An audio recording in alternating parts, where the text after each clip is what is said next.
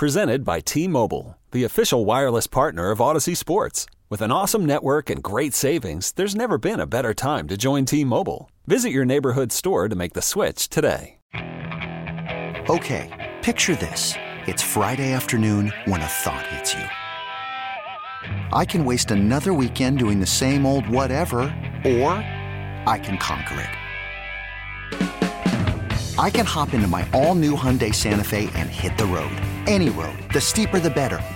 Because my all new Santa Fe is available with HTRAC, all wheel drive, so I can hit the trail without a worry in the world.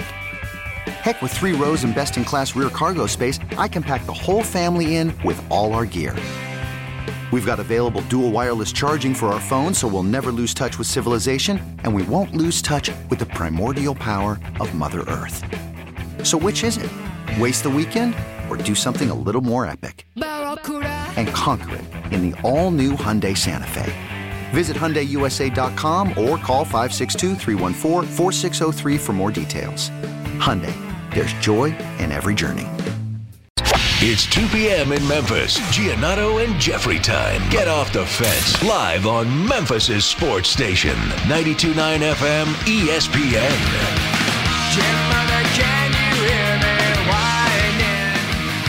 Welcome, welcome, welcome to the Giannotto and Jeffrey Show. Coming to you live from Memphis, Tennessee. My name is Jeffrey Wright. You can follow me on Twitter at jwright929ESPN. Dennis Fuller producing the program for us. Glad that he is with us. Sitting across from me is the Commercial Appeals lead sports columnist, the lead sports columnist of the number one sports section in the state of Tennessee. Top three sports columnists in the state of Tennessee, barely. Tied for eighth best sports columnist in the United States of America. He is on Twitter at M. Giannotto. Mark, good day, sir. Well, that was a pleasant evening, right? Were, were you fearful, Jeffrey, that the NBA Finals were going to be short, and or were you excited that they were going to be short because that means we would learn about Ja Morant's fate quicker? Like, how how did you take in last night's proceeding where it felt like it was the official announcement of we got a series here? This is a strange reality for me with an NBA Finals. I find myself with just about any outcome being okay with it. Okay. So the way that I approached last night was I kind of thought game one wasn't all that shocking. Mm-hmm. Like when you really like took Mm-hmm. you, a step you weren't back- ready to jump to Correct. conclusions. Correct. At that and uh, point. for everyone out there that threw out game one overreactions, God bless you because I loved them. Like it was Yep. like that's when it made you realize like game one overreactions are the best overreactions. But I kind of circled last night of okay, if we're gonna have a series, I felt like Miami was really gonna, if not win the game, you were gonna have to see something from Miami that you thought this could be a series. It did feel like in that second quarter, I think as you were watching, you go, oh boy, this might be a quick series. Like this is So I, bad. I was a little bit before that. It was when Miami threw that huge haymaker to start the game, mm-hmm. and then you realize by the end of the quarter, Denver was only down three. That was when you're like, oh boy, oh boy. And then in the second quarter, when Denver built the lead and going into half, I was like, all right, maybe this is just too much. Then in the second half, when Miami started making shots, and then you realize they took control of the game, then I found myself thinking, I'm really good if either one of these teams wins the finals. Like either way, like I'm not really I'm not I haven't found myself it's one of the few times I don't really find myself rooting for either team in particular and I'm really good either way. In the same way that you were asking was I upset that it's going to go longer? Well, no, obviously from a from our side, it's nice to have games to talk about. yeah, no, it's it's good that it it feels like a compelling series. But it does also feel like if that if the series were to be short, it feels more likely that we're going to get a Ja Morant answer. And so either way, like I've been able to just kind of figure out like there's there's some way to spin it. Well, yeah, there's lots there's lots of ways to overreact to this, so we'll got, dive into that. It's Overreaction Monday here on the Giannotto and Jeffrey show.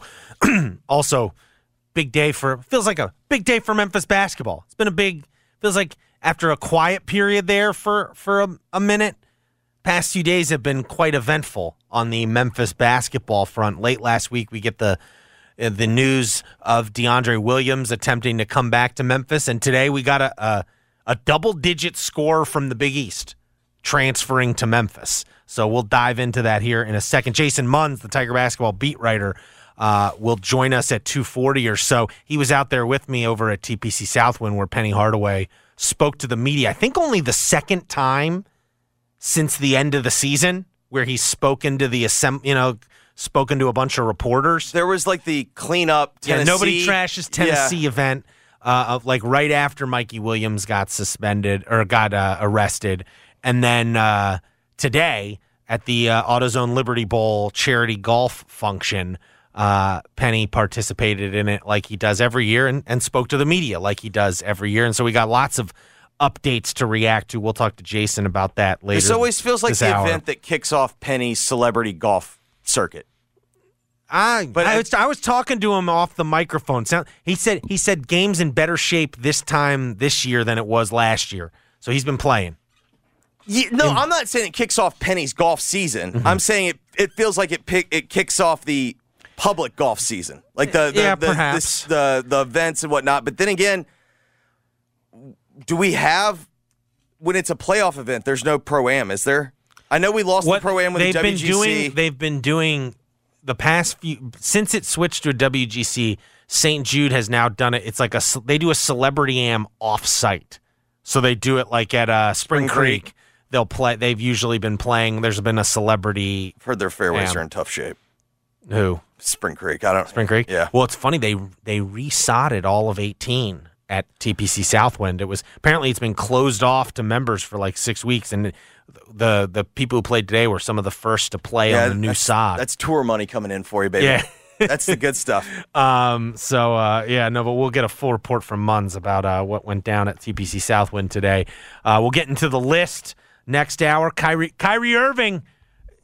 He doesn't like when the media just reports on him willy nilly, Jeffrey, but he is willing to drop or excuse me, I shouldn't say it. Was, it couldn't have been Kyrie who dropped this Never. nugget that uh, he'd like LeBron James to join him with the Mavericks. But we'll uh, we'll fully dissect this uh, this leak, if you will, uh, related to Kyrie Irving. Also, Memphis baseball in the in the market for another baseball coach uh, a year after making a good hire. It seemed um, very similar template to what happened with women's basketball.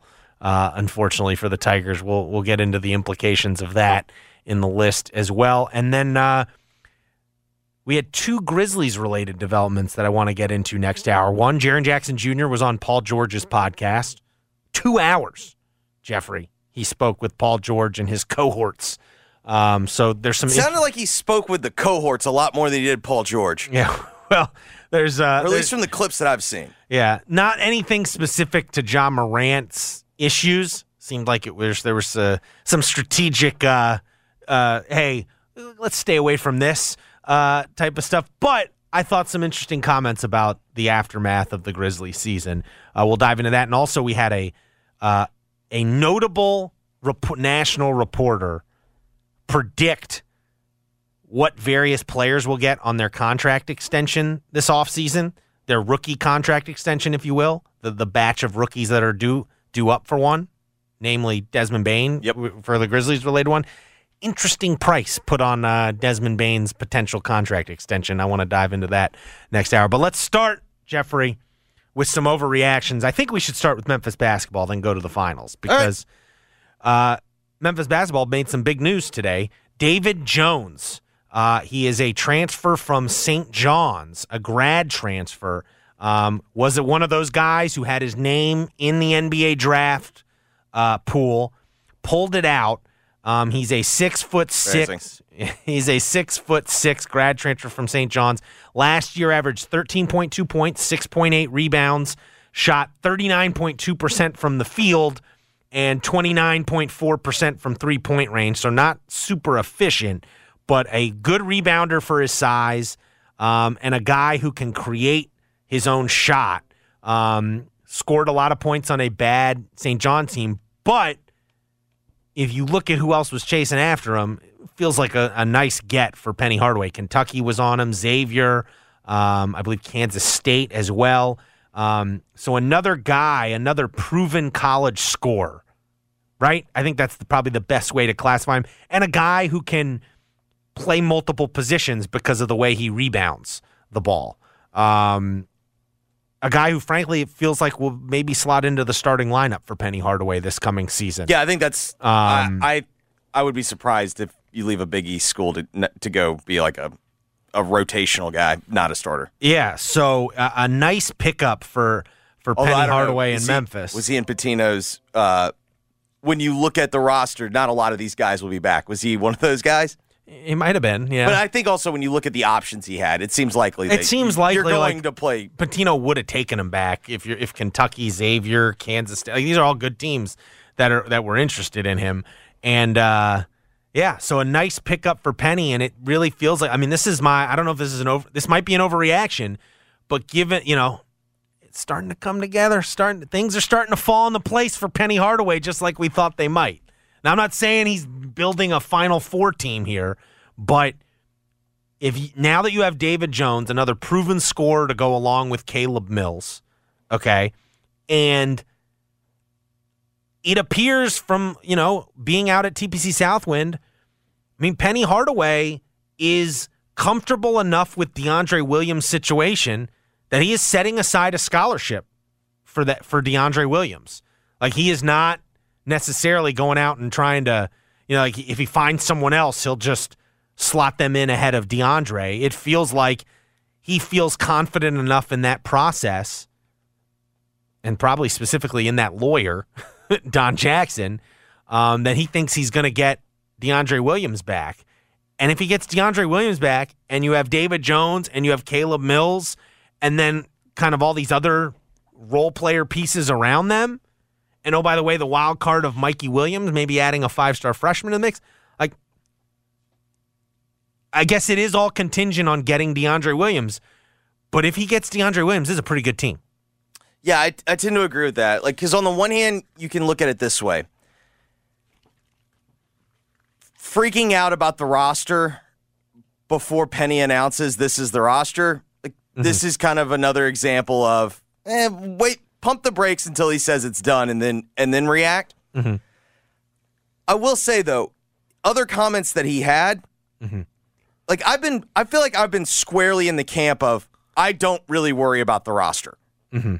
I think this show has been squarely in the camp of let's let's let's judge it once Penny says it's done. and I certainly didn't go like Chicken Little, but I do think other comments that he made today caused me to have a little more concern than I usually do. Which is basically, if I have any concern, that's more concern than I do. Mark, the way that he talked about name, image, and likeness, and mm-hmm. like, let's be real, like, it's not name, image, and likeness. Let's like, let's be clear, like what it is: the salary cap mm-hmm. or the the available funds for salaries. Like that, it's not a salary cap because that would imply that there's a cap and not mm-hmm. just an unlimited amount. The way that he spoke about it was leading me to feel differently this year than I had in years past because essentially Penny was like, listen, on a lot of these guys, you can kind of fill in the, the names.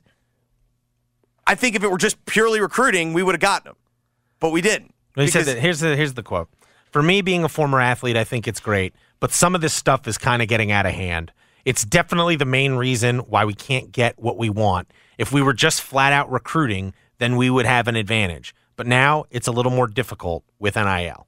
Um, and so uh, he said NIL has been a huge part of the recruiting process this year, more than ever. And, and to be clear, part of the reason why I was starting to feel like that is because you can tell in these cycles, it's becoming much more of like the first priority of recruiting.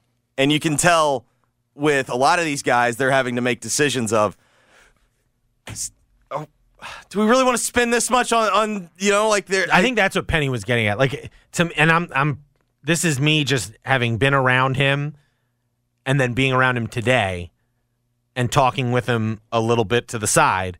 Like I think his is like he said, like he is a fan of NIL. I think he's looking around the landscape and going, I'm having to pay this much for this type of player. Like that's kind of crazy to me. I think right? Like that's the vibe I'm Yeah. getting. Not like he is very, you know, he's Well, pro player. I think there's ultimately, but he's just like the market is out of whack right now. the problem is whenever you make statements as a coach about NIL, you're always going to get the same crew of people going like, "Well, what about what they pay you? What about what they pay you?" And it's like, can we also acknowledge two things can be true? We can acknowledge we are happy that the players are getting their slice of the pie. Mm-hmm. Can we also acknowledge like this system doesn't feel sustainable? yeah. like Yeah. just just willy nilly, like no rules, like NIL, like people. I tip my cap. The people that wanted NIL to just like muddy the waters, like they've done so by just saying NIL because it's not name, image, image and likeness. It's literally just pay for play. But mm-hmm. they've muddied the waters enough, and so I don't. I don't take anything that Penny said today as whining. I took it as here's the reality of the situation. Oh no, like in and in talking to him, like now that I I actually appreciated the way he approached talking about it. He was like just saying like, listen, this is just how it is. I this is what I'm dealing with. This is what I have to deal with. It wasn't. I didn't sense it. Uh, uh, you need to give me more money to operate with. It was more like this is the landscape. Just so you know. Yeah. If you're asking about it, this is the land because it's not like he just brought it up willy nilly either. He was asked specifically about it by you know different reporters, and he was just like, "This is just how it is." Um, but all that being said, if we come out of this, because I asked him, I go, it, was interesting. It's, this is this was around 7:30, 7:45 this morning, and I asked him, I go, has this off season been more challenging than you expected? And he said no. He said, I'm not in a panic mode right now. I think everything has happened in the way it's supposed to happen, and that we're going to be okay by the time this thing is settled. Three and a half hours later, he got a commitment from, you know, a pretty notable transfer in uh, David Jones, who he's a lefty, by the way. Uh, if you watch his highlights, Jon Rothstein said he's a potential AAC player of the year. I don't, I don't know if I'd go that far with him, Rothstein always errs on the side of uh, especially with a New York guy. Yeah, Yeah. He, was, he was errs on the side of um, uh, But Twitter I do think I do think it's interesting to note. So, David Jones is from the Dominican Republic. Santo Domingo is his listed hometown, the capital of Dominican Republic, and I do think it probably helped Memphis in this regard. One, they're going to the Dominican Republic in August for their summer trip. So that's uh, I, I'm guessing that was a positive for Memphis in all this. And two, they have two because of that they have two overseas trips one to the Dominican over the summer and one to the Bahamas over Thanksgiving. And if you're a foreign student like David Jones, you cannot earn NIL money on American soil if you are not an American citizen, I believe. It's your v- I think you're on a student visa. if you're on a whatever, student yeah. visa, I shouldn't say citizen. If you're on a student visa, you cannot make NIL money in the States. You can, however, make it in the Bahamas Damn and the right. Dominican Republic. it's the Oscar Tshiebwe rule. Um, yes. And so I'm guessing that played a role in his commitment. And it's all to point out that, like, even in the midst of all of this, if Penny gets DeAndre Williams back, like, he's going to have put together a roster that's like, you know, another borderline top 25 ro- top 25 team. Maybe even a top 25 team if things fall right. Like, there's no Kendrick Davis, but if you have Caleb Mills, David Jones, and DeAndre Williams, like that's a pretty formidable trio, I think, of experienced players. And then, oh, by the way, you know, you've got some interesting role players in a, you know, now, now, if you get DeAndre Williams, T. Leonard, for instance, is slotted into like that super role player mode. It means you basically have a potential draft pick as your like glue guy, if you will, you know, all energy defensive guy. Like it, it, it makes everyone slot into the proper place, and you're suddenly looking at a roster that I think, you know, maybe doesn't have the superstar in Kendrick Davis that you had last year, but might be deeper than last year's team. You know, might have, and not even deeper in the bad way where we've talked about it in the past where Penny uses too many guys. Like just, you know, your your eight, nine, ten guys are going to be better than last year's eight, nine, ten guys potentially. yeah, I think that's fair. I think it's also shaping up into a roster that Penny's had more control of.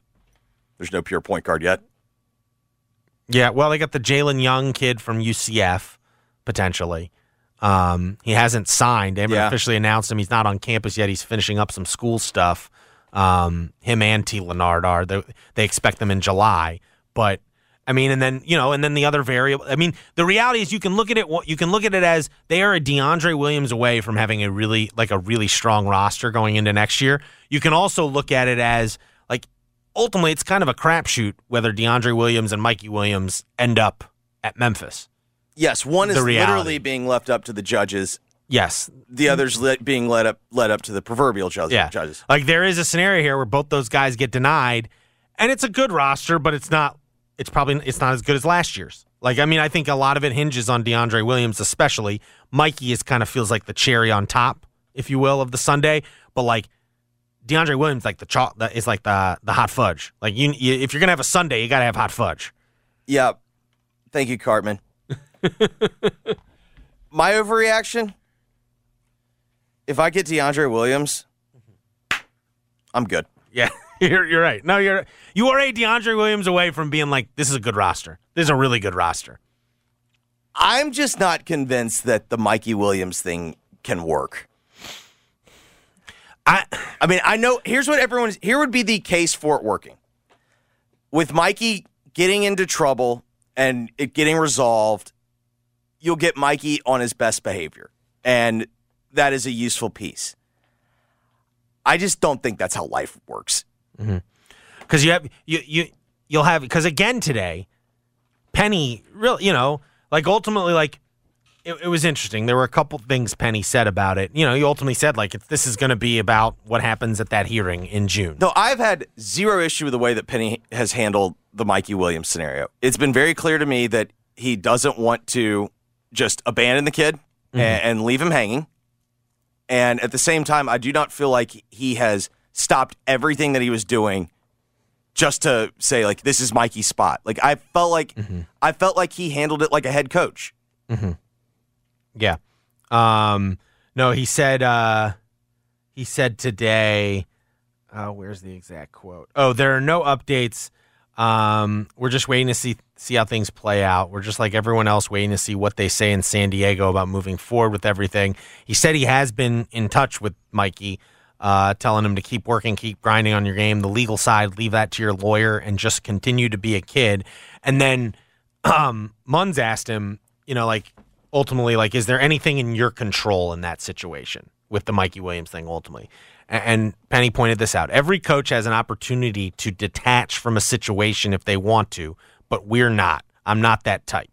We have to really let everything play itself out first and not overreact because I'm not calling him guilty before he's innocent. A lot of people do that, but for me, I'm just staying the course until we figure this whole entire thing out.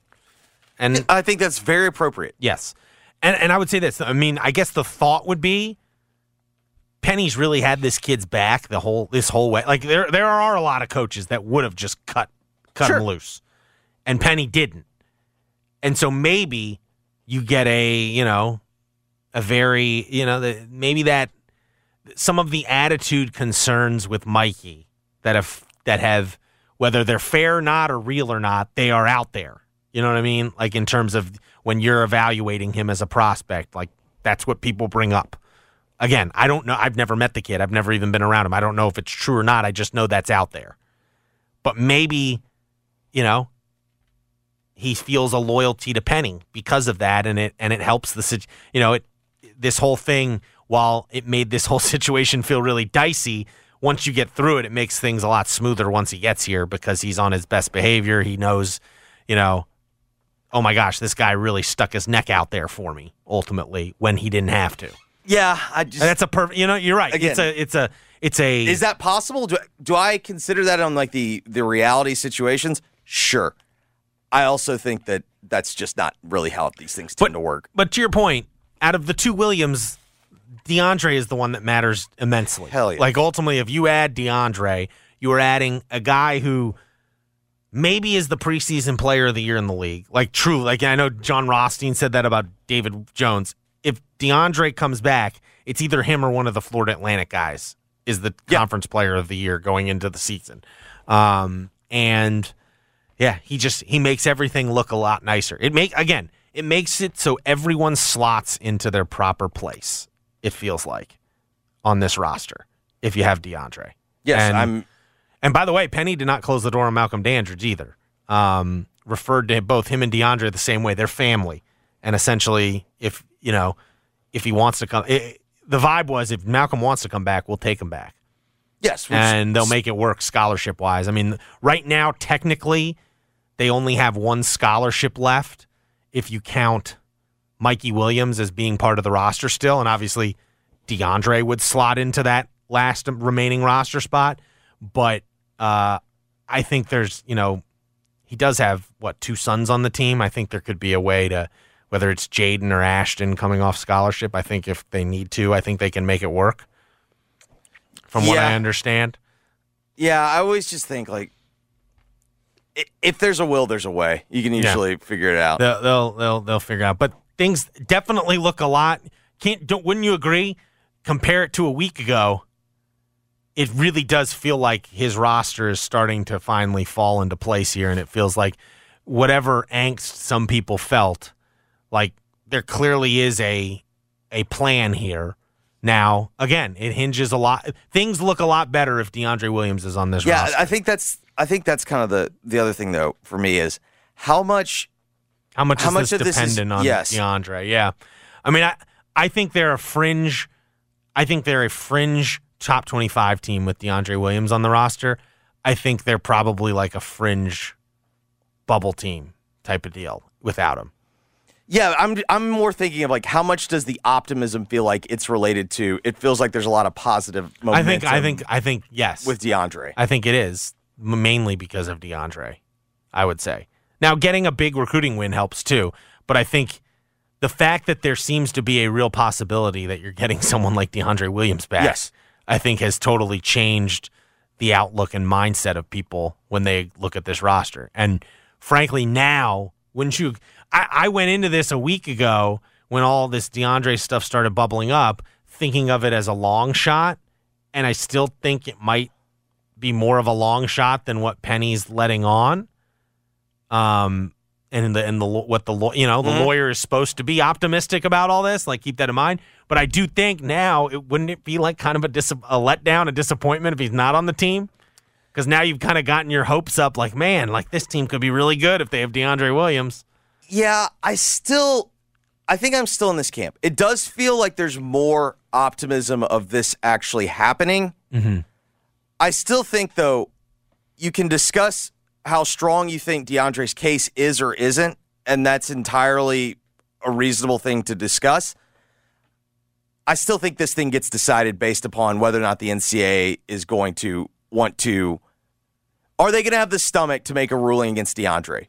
Because even though Don Jackson has cited other examples, Just one, but yes, one other example, that he that he participated in. it's still going to come down to a question for the NCAA. Are they going to want to make a ruling that opens up when someone when a player's clock does or doesn't start? Yeah, well, I- because yeah, because the way the, here's the thing. Obviously, Memphis and DeAndre, I don't think they're going to abuse this. I think they want to get him another year, and I think they mm-hmm. believe that he deserves another year. Mm-hmm. And quite frankly, like if you take a step back and you realize like how many people have gotten other years, The only reason you would be honestly be reticent about this is his age, but really his age is irrelevant to the conversation. correct. I'm not even focusing on the age. Yeah. I'm talking about in the end, what is going to be at the core of the issue is when does a player's clock start? Yeah. And by what I have read, DeAndre's clock has started and expired. Now it is interesting the way Penny described it today when he was going through like the someone asked him like how how did this all come to be? Like how did you realize DeAndre uh, might have a chance to get his um, eligi- another year of eligibility? And he said it was discussed about a month and a half ago when the NCAA told him he had another year left. And I think he did some investigating, and compliance told him his years were up. But then a lawyer came in and said that DeAndre definitely could have one year left, and we're at that point now. So there was some sort of, in, according to Penny here, there was some sort of initial indication from the NCA, NCA, hey, oh, by the way, like you technically could get a waiver here. You know, like you could, you know, something could. You, it sounds he- like he, he was alerted to by the NCA first. Then Memphis compliance said, eh, we don't think like it's worth it. Essentially, We don't think you're going to get it. It's not a waiver though, right? It's just an additional year of Well, eligibility. he's got he's got to get a waiver to get an extra year of eligibility. It's like you know when someone applies for a six year of eligibility back in normal times. yes, the medical red shirt. Yeah, like that's what he's doing. He has to he has to apply for a waiver for them to waive off, you know, basically say that that year of residence didn't count towards his eligibility. So he does he has to have a waiver. Um, and that's why this all gets a little more complicated cuz I'm just not convinced this is like some cut and dry case that they're going to be able to rule on immediately. Like I suspect this is going to be a months long process. Like we might not find out till the end of the summer. Like I mean, I think if you're Memphis, Do you're Do we have a better sense of why there is this time crunch? um, no, Okay. I don't think so. I, I do know though that the lawyer told Munz that, and we can ask Munz this in a second, but that essentially, um, he the that case the pre- the precedent setting case in his mind that he that he successfully won a few years ago that he thinks relates directly to DeAndre's case. He said he, he- that was like a month again, three to five months of you know putting together documentation and things like that. And he said basically he had so much time and was so thorough with it that the ruling was quick because he had made it so cut and dry that this is what happened and this is why this guy should get a year of eligibility back. And it sounds like he's trying to do that for DeAndre, but he doesn't have months; he has days. Um, Right, but I guess that no, and I know your point. Your your question is why why does this why can't this take till September? And my guess is is because if you read DeAndre's statement closely, while he is open to coming back to Memphis, and ultimately I think that's his number one choice. he could have other options. I also He- he don't might- think he wants to like you know like if he waits till September or October whatever till the beginning of the school year and then they say no, they reject this waiver. Well, then what if he can't what if there's no opportunity to get a professional opportunity? You know, like I think that is what the time crunch is. I can't say that for sure cuz no one said it, but based on like reading between the lines, I think that's what it is is that DeAndre wants an answer because yes, he wants to come back to Memphis, but ultimately he doesn't want to be SOL come September when the NCAA, who can, you know, we know can be, you know, it's not an exact science getting one of these waivers. Some people, a lot of people get them, but sometimes people don't.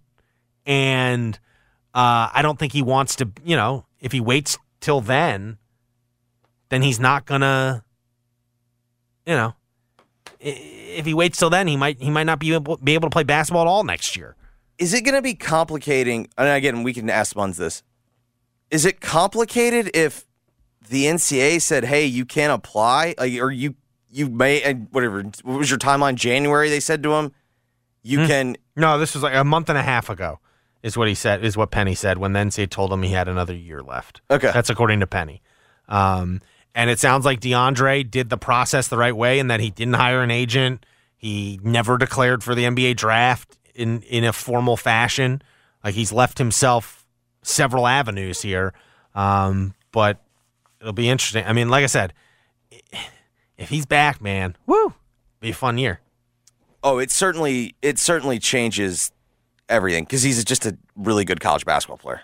Yeah, he absolutely is, and so hopefully it'll work out. And then, like I said, he, Penny left the door open for Malcolm. I'm trying to think if there's anything else we need to cover before we get to Jason Munz. Um, not really. Um, we discussed the NIL. We discussed Malcolm. it was it was just interesting to hear from Penny because we haven't talked to him very much uh, since the season ended, and uh, yeah, he seems to be uh, like I said, seems to be coming into coming into focus, coming into place right at the right at the moment. You, I don't know if he if he maybe he wanted it sooner, um, and he mentioned that he certainly he he'd like to have the full team by the time they go to the Dominican Republic in August. That including Mikey Williams. Like he's hoping that even that situation will be resolved by then. Let's get Munz's thoughts on all of these topics and more when he joins us as he does each and every Monday next here on Giannotto and Jeffrey, 92.9 FM, ES. Okay, picture this. It's Friday afternoon when a thought hits you. I can waste another weekend doing the same old whatever, or I can conquer it. I can hop into my all new Hyundai Santa Fe and hit the road. Any road. The steeper, the better. Because my all new Santa Fe is available with HTRAC, all wheel drive, so I can hit the trail without a worry in the world. Heck, with three rows and best in class rear cargo space, I can pack the whole family in with all our gear. We've got available dual wireless charging for our phones, so we'll never lose touch with civilization, and we won't lose touch with the primordial power of Mother Earth. So, which is it? Waste the weekend or do something a little more epic? And conquer it in the all new Hyundai Santa Fe. Visit HyundaiUSA.com or call 562 for more details. Hyundai, there's joy in every journey. This episode is brought to you by Progressive Insurance. Whether you love true crime or comedy, celebrity interviews or news, you call the shots on what's in your podcast queue. And guess what? Now you can call them on your auto insurance too with the Name Your Price tool from Progressive. It works just the way it sounds. You tell Progressive how much you want to pay for car insurance, and they'll show you coverage options that fit your budget. Get your quote today at progressive.com to join the over 28 million drivers who trust Progressive. Progressive Casualty Insurance Company and Affiliates. Price and coverage match limited by state law. Call from mom. Answer it.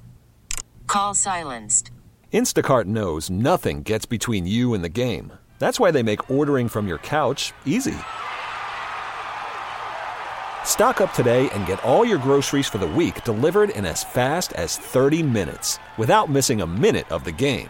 You have 47 new voicemails. Download the app to get free delivery on your first three orders while supplies last. Minimum $10 per order. Additional terms apply. And Jason Munz is the Tiger basketball beat writer for the Commercial Appeal. He's on Twitter at Munsley. Joins us each and every Monday on the program. Munz, what are we listening to? Paul Oakenfold, Jeffrey. This is uh, Of ready, course. steady, go. Yes. It feels like a Fat Boy Slim. Yeah, fat, I was just saying, Yeah. were you a big Fat Boy Slim fan? I liked the video with Christopher Walken. I forget which song that was. His his biggest Uh, one. Praise Big you? fan. I mean, I, I, I think have, that's right. I have, I have uh, Fat Boy Slim's greatest hits. Oh God. Hits, plural? On, on, uh, Yeah, on what the CD. hell? Uh, What is it? A, is it a that is it two songs? Uh, you know. By the way, I- Weapon I- of Choice is the name of the one with Christopher Walken. That's Yeah. when uh that's like when my dad came home with David Gray's greatest hits. David Gray has the Babylon song.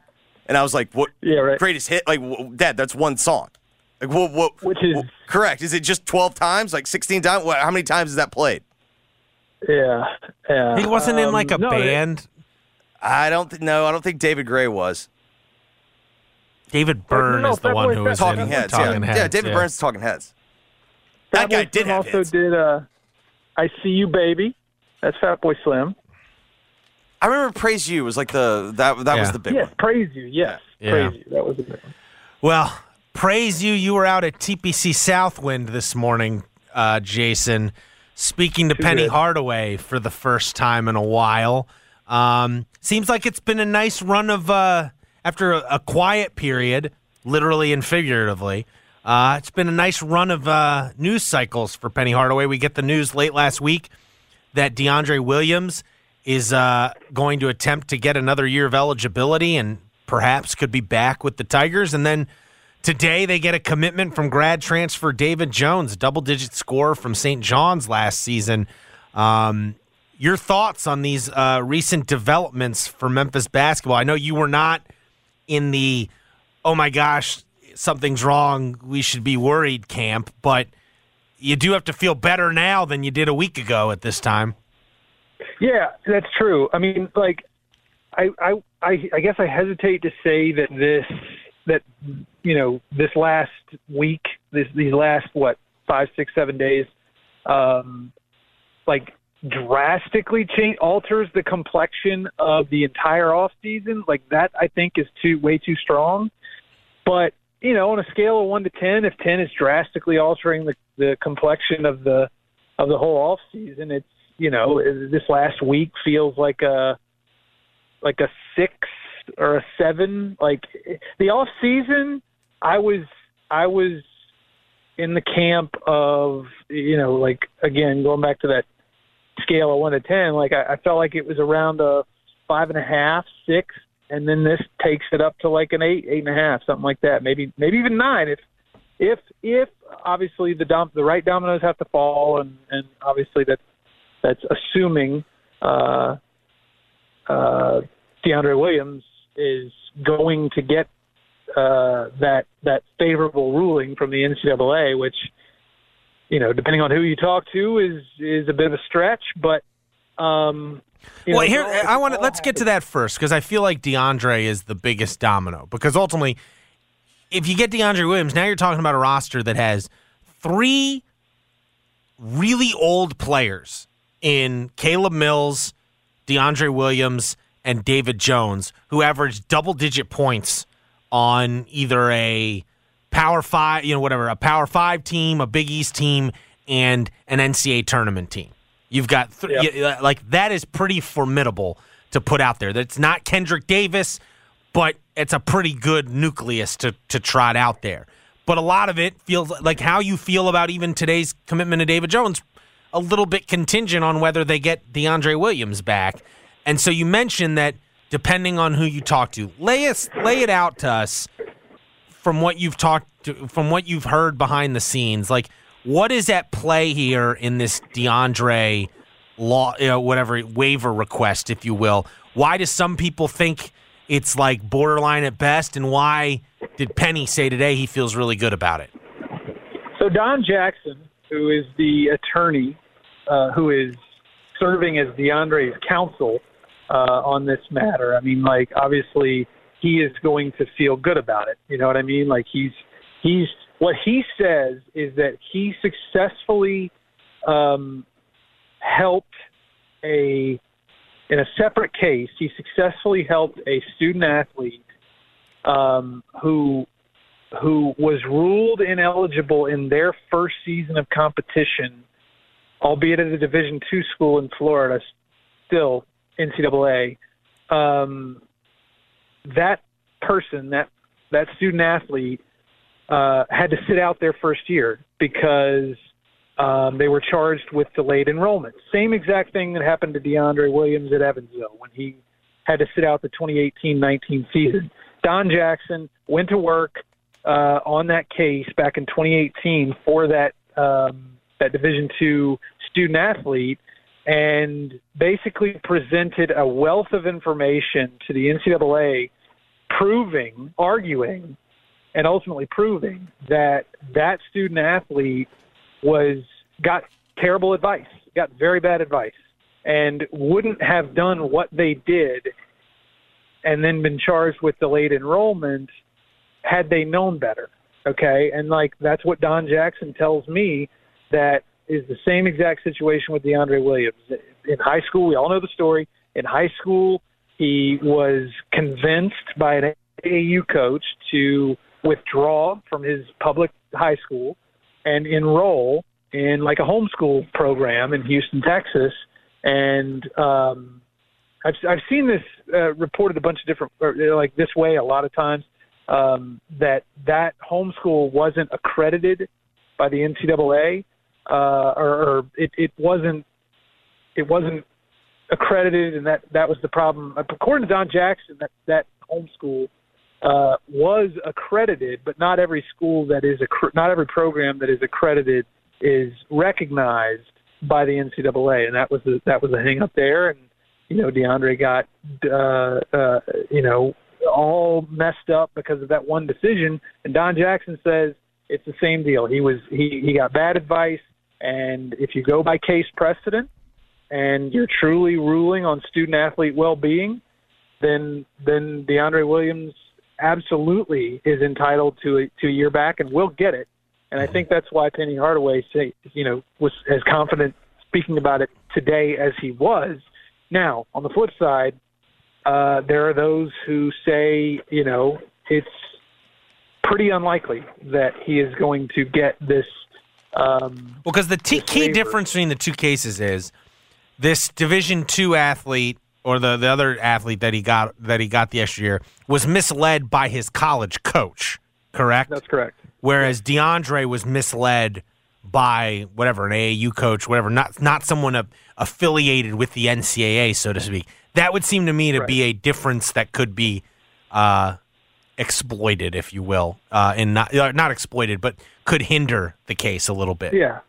and that's possible. But uh, and, I- and I asked uh, uh, uh, Mr. Jackson that very question, and he said that uh, the answer he gave me was that it doesn't necessarily um, matter. Um, Misled is misled. Yeah, exactly. And and well, I mean, you know, if it's if it's your buddy on the team, like if it's your teammate or something like that, that's one thing. But the way he phrased it was anyone who's in a position of authority. I mean, at the time that DeAndre was misadvised, uh, to, to use Don's word, um, you know, he's he's a 17, 18 year old kid, you know, still a kid. Um, and there's a person in a position of authority, his his AAU coach, and he told him wrong, and and that's so that's that's Don's answer to that question. In your mind, what does this decision come down to? And I'll, I'll phrase it this way: I think the the arguments of the case are all well and good. It just seems to me what the what the deciding factor is going to be. The NCAA at this point in time does not seem very keen on making decisions that could be construed or shoved back in their face as unpopular for a player or Yeah. you know detrimental to a player. And to me, it's almost like if that's what this gets decided on, then I think De- DeAndre's got a really good shot. I just don't know if like it. Is it clear to you that DeAndre's clock should be up? No, I, I, I don't think that it is. I mean, and I would I would feel a little bit differently if there wasn't case precedent. Um, you know, I, I've seen the ruling. Like uh, I saw a PDF of the ruling in uh, that particular case that uh, Don Jackson uh, worked on back in 2018, and it says verbatim that part of the reason why they ruled the way they did was quote student athlete well being, and um, if they believe, if the NCAA believes that this is in the best interest of the student athlete, uh, then then then you have to think that that's the next step is to is to approve it. Um, now, the the big hiccup, the biggest hurdle right now, obstacle facing DeAndre Williams is time, and and Don Jackson has not shied away from that in my conversations with him. Uh, you know, he Do we know why? Like we were talking about it in the last segment. My my suspicion is is DeAndre had some other options on the table, and he doesn't want to. He might lose them if he waits till say September on an NCAA ruling. Um, but have you figured out why there's such a time crunch here? I have reached out to uh, to Don to ask him that. and Have not heard back. I've reached out to DeAndre. Um, don't have a clear answer from him. So we're going to continue to work to to get that answer. But my gut tells me that it is uh, a little of everything. Right? It's uh, it's DeAndre's best interests. Like you know, he doesn't want to be sitting here all the way up until October and then have it, you know, have the the waiver request denied and then where does that leave him? You know, like he's he's set himself back again, yet again, um, in his in his you know journey, um, and that would be terrible. But also, you know, Memphis does not want to uh, also be saving a scholarship, you know, like this, and like having to go, you know, so far thinking that they might have DeAndre Williams, and then they and then it turns out they don't, or whatever. So um, you know, and that's why I asked Penny uh, this morning. You know, like, does this sort of make things tricky for you, like uh, having to hold open a scholarship when you don't know it's it's completely out of your hands? And you know, he he kind of said, "Yeah, it is. It does make it tricky, but DeAndre is worth it." I thought that was a really good answer. No, I mean to me like that that makes all the sense in the world. I guess for those that don't feel good about uh, about the chances, what is what is the rationale for not feeling good about it? I would say another factor um, in in that in their in those folks' uh, line of thinking is why wait until June Yeah. after your eligibility has you know technically been exhausted? See, that's the thing that that is also a little bit uh, misunderstood in this whole thing is until he gets that waiver, until the NCAA actually reconsiders his his case and ultimately decides yay or nay, um, he technically is still out of eligibility. Like that technically is still the deal. Um, now that doesn't mean that obviously that doesn't mean that he cannot apply to get a year of eligibility back. But as we sit here today, his el- eligibility is definitely exhausted, and um, I think there's there are those who are like, you know, that's going to be a question the NCAA asks you. Why did you Why did you not do this sooner? Why did you not do this, you know, back in 2018 or even 2019? Why did you not do this back in March uh, of this year? Um, you know, and I think those are valid questions, but at the same time, you know, it, it it's it's uh I don't know many people who uh would just automatically assume after they've been told for 5 years that they're definitely out of eligibility. Why would anybody automatically assume like uh, you know, let's let's really dig into this and keep digging into it and uh see what we can find. Do you have a percentage chance? I would honestly. You're handicapping I, I told, it. I told Mark earlier this today. Uh, this earlier today. I, I I I would say like 30 40 percent would be my uh, odds of this being successful, and I and I I would feel a little bit more confident if it wasn't for the time crunch, and and that's pretty much exactly what Don told me word for word um, when I talked to him last Friday. He said I would I I'm paraphrasing, but it was something along the lines of if we had two, three, four months to prepare this case, I'd feel a whole lot more confident than I do sitting here today. But he doesn't have that kind of time. He's got a week. He he told me last Friday that he hopes to have this thing submitted by Tuesday. So And he's got to. He's so- got to. Does he really have to convince Memphis? They're going to submit this no matter what, right? Yeah, definitely. Yeah. Um, yeah, absolutely. There's no way Memphis is going to look at this and be like, "No, we're not going to." No, you don't have a chance. At this point, it's like worth it just to try, even if like what Yeah. the worst they can say is no. Exactly. Exactly.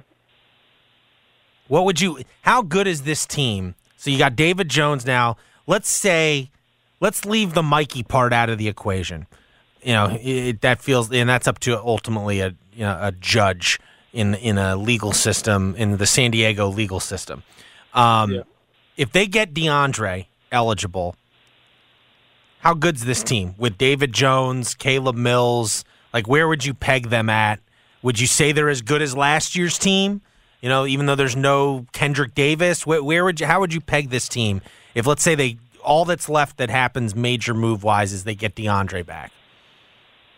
Don't you feel like this getting DeAndre back just on its just uh, on its own? Don't you feel like it's worth like a 20 to 25, maybe even 30 spot jump in the in the pecking order? Um, I said I think they're I think they're a borderline top twenty five team I, with him. that's what I, would I think top 30. You could spend the weekend doing the same old whatever, or you could conquer the weekend in the all-new Hyundai Santa Fe. Visit HyundaiUSA.com for more details. Hyundai, there's joy in every journey. This episode is brought to you by Progressive Insurance. Whether you love true crime or comedy, celebrity interviews or news, you call the shots on what's in your podcast queue. And guess what? Now you can call them on your auto insurance too with the Name Your Price tool from Progressive. It works just the way it sounds. You tell Progressive how much you want to pay for car insurance, and they'll show you coverage options that fit your budget. Get your quote today at progressive.com to join the over 28 million drivers who trust Progressive. Progressive Casualty Insurance Company and Affiliates. Price and coverage match limited by state law. T-Mobile has invested billions to light up America's largest 5G network from big cities to small towns, including right here in yours. And great coverage is just the beginning. Right now, families and small businesses can save up to 20% versus AT&T and Verizon when they switch. Visit your local T-Mobile store today.